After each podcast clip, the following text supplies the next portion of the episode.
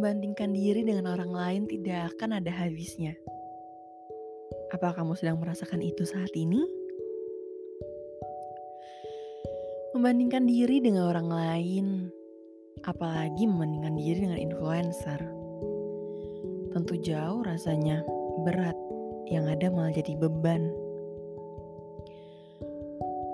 Kalau kita biasa melihat media sosial, melihat kehidupan orang-orang yang bahkan sudah bergelimang lebih dari berkecukupan. Bergelimang harta yang mungkin bahkan di luar nalar. Atau melihat orang-orang yang rasanya hidupnya jauh dari sempurna. Jauh di atas maksudnya. Karena terlihat sangat ideal, terlihat jet set, penuh dengan privilege. Tapi sebenarnya apa iya semua influencer seperti itu? Apa kita sudah melihat keseluruhannya? Atau apa yang kita lihat hanya fasad yang ingin mereka tampakkan? Influencer. Sebenarnya apa sih influencer itu? Rasanya beberapa tahun belakangan ini istilah influencer menjadi suatu term yang termasuk sebagai profesi, termasuk sebagai sebuah pekerjaan bahkan. Sehingga cukup unik juga untuk mengulik apa sih sebenarnya influencer ini dan influence apa sih yang memang sudah diberikan kepada masyarakat. Apakah berdampak baik ataukah berdampak buruk, terutama bagi orang-orang yang berusaha untuk menjadi membanding-bandingkan diri sendiri dengan orang-orang yang terlihat di media sosial. Secara arti, influencer adalah orang yang memiliki pengaruh atau mampu mempengaruhi audiensnya untuk memilih dan membeli produk atau jasa mereka. Influencer biasanya menggunakan media sosial, seperti YouTube, TikTok, Twitter, Instagram, you name it. Semua aplikasi populer biasanya memiliki influencer. Bahkan istilah-istilah influencer juga di Indonesia juga berkembang misalnya seperti selebgram, seleb TikTok misalnya. Tapi yang aku lihat atau yang semoga bisa meredam jiwa-jiwa yang ingin seperti itu. Pada dasarnya, kita semua ini, iya, aku, kamu, kita ini adalah content creator. Content creator, istilah yang mungkin gak semewah influencer.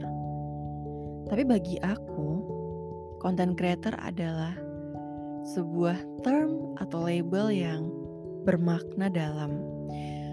Bermakna bahwa kita bisa artikan content creator adalah orang-orang yang memiliki produktivitas yang baik, orang-orang yang berkarya, orang-orang yang create, yang menghasilkan. Sama dengan influencer, content creator orang-orang yang menggunakan platform media sosial untuk berkarya seperti blog misalnya, atau YouTube untuk menjadi vlogger, atau misalnya untuk mereview suatu produk, atau bahkan short film, short movie, atau film di layar lebar, itu juga part of konten. Dan podcast, seperti aku yang sedang berbicara sama kamu saat ini melalui audio, aku juga sedang membuat konten. Membuat konten yang sebenarnya semua orang bisa membuat konten. Pada dasarnya konten itu dapat berbentuk tulisan, audio, desain, foto, sampai video. Dan pada dasarnya, konten adalah hal yang bagi aku itu adalah karya. Atau bahkan pesan seperti saat ini.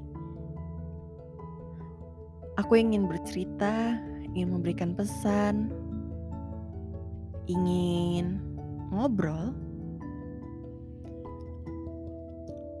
Jadi melihat bahwa orang-orang banyak sekali yang overglorifikasi tentang influencer. Bahkan generasi yang lebih muda saat ini melihat bahwa influencer menjadi salah satu cita-cita, jadi salah satu hal yang mereka ingin capai. Tapi pada dasarnya yang aku lihat adalah semua orang adalah content creator. Dan kalau berbicara tentang luasnya jangkauan dampak yang influencer berikan, misalnya lebih masif, besar, pada dasarnya content creator dapat memberikan influence kepada orang-orang yang tepat, kepada orang-orang yang matters. Semua orang punya kategori masing-masing.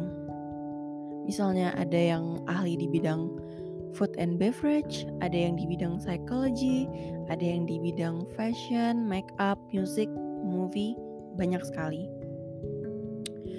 Dan semua itu punya orang-orang yang kita semua punya hobi dan kita semua terkumpul, terasosiasi pada hobi-hobi tertentu. Dan bagaimana untuk menjangkau orang-orang ini adalah dengan konten, dengan platform, konten dengan passion yang sama, konten dengan ketertarikan yang sama bertemu di dalam platform yang menyatukan. Pada dasarnya kita adalah komunitas, kita adalah orang-orang yang dapat memberikan dampak kepada orang-orang yang matters. Orang-orang yang dapat menikmati karya kita, orang-orang yang dapat merasakan manfaat dari karya kita. Dan yang paling penting adalah kalau ada orang-orang, mungkin kamu, mungkin aku suatu saat nanti atau siapa pun yang masih merasa ingin sekali menikmati rasanya memiliki kemampuan untuk didengar banyak orang, untuk dilihat oleh banyak orang, menjadi sebuah seorang influencer dengan exposure dengan semua perhatian yang dimiliki. Pada dasarnya menurut aku yang paling matters adalah bagaimana kita berhasil menginfluence orang-orang terdekat. Bagaimana orang-orang terdekat kita, orang-orang yang kita sayangi, menghargai apa yang kita kerjakan, melihat karya-karya kita, melihat bahwa kita menciptakan suatu hal yang matters untuk diri kita sendiri dan bagaimana hal ini juga dapat dirasakan baiknya untuk orang-orang terdekat kita dan juga untuk orang-orang yang memiliki keminatan yang sama dengan kita. Pada akhirnya membuat konten gak hanya sekedar membuat, tapi bagaimana kita belajar dan berkembang. Dan menjadi konten creator gak sama dengan influencer. Karena aku lihat dampaknya lebih luas. Terutama bagaimana dapat menginfluence diri sendiri untuk dapat berkarya lebih baik setiap hari dan setiap harinya. Gak perlu kok jadi influencer atau jadi orang-orang dilihat banyak orang Cukup melihat kepada diri sendiri, bagaimana kita sudah bisa berkarya dan memberikan manfaat, menciptakan environment yang positif bagi orang-orang sekitar kita, dan bagaimana kita bisa memberikan yang terbaik, mening meninggalkan legacy untuk dapat dikenang oleh banyak orang melalui apa yang sudah kita ciptakan selama ini.